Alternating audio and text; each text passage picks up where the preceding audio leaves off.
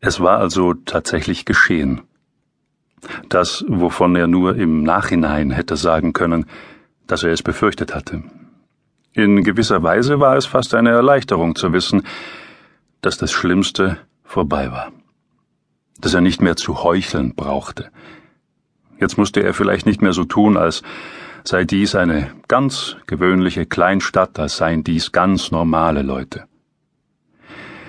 Harry atmete tief durch und stellte fest, dass der Tod nach Abflussrohren roch, nach feuchter Erde und Plastikplanen.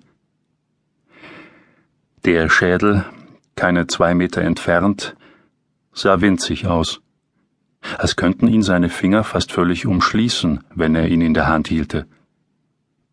Fast noch schlimmer als der Schädel war die Hand. Sie lag halb verborgen im Schlamm, die Knochen von der Haut kaum noch zusammengehalten, als versuchten sie aus der Erde hervorzukriechen. Das grelle Kunstlicht flackerte wie ein Stroboskop, und einen Augenblick lang schien die Hand sich zu regen. Auf der Plastikplane über Harrys Kopf hörte sich der Regen an wie Gewehrfeuer. So hoch oben auf dem Moor blies der Wind beinahe mit Sturmstärke, und die behelfsmäßigen Wände des Polizeizeltes konnten ihn nicht völlig abhalten.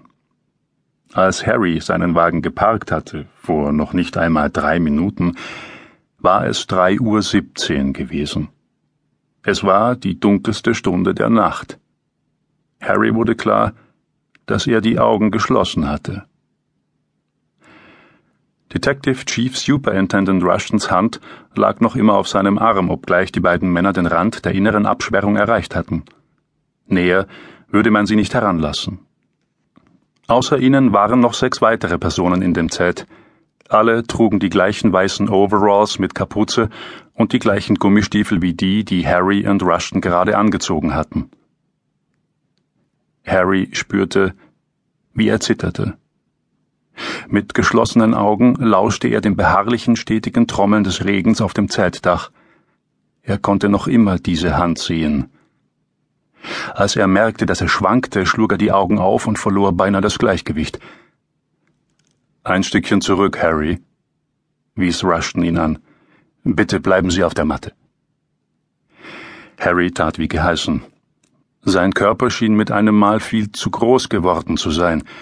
Die geborgten Stiefel waren unerträglich eng. Seine Kleider klebten an ihm. Die Knochen seines Schädels fühlten sich zu dünn an.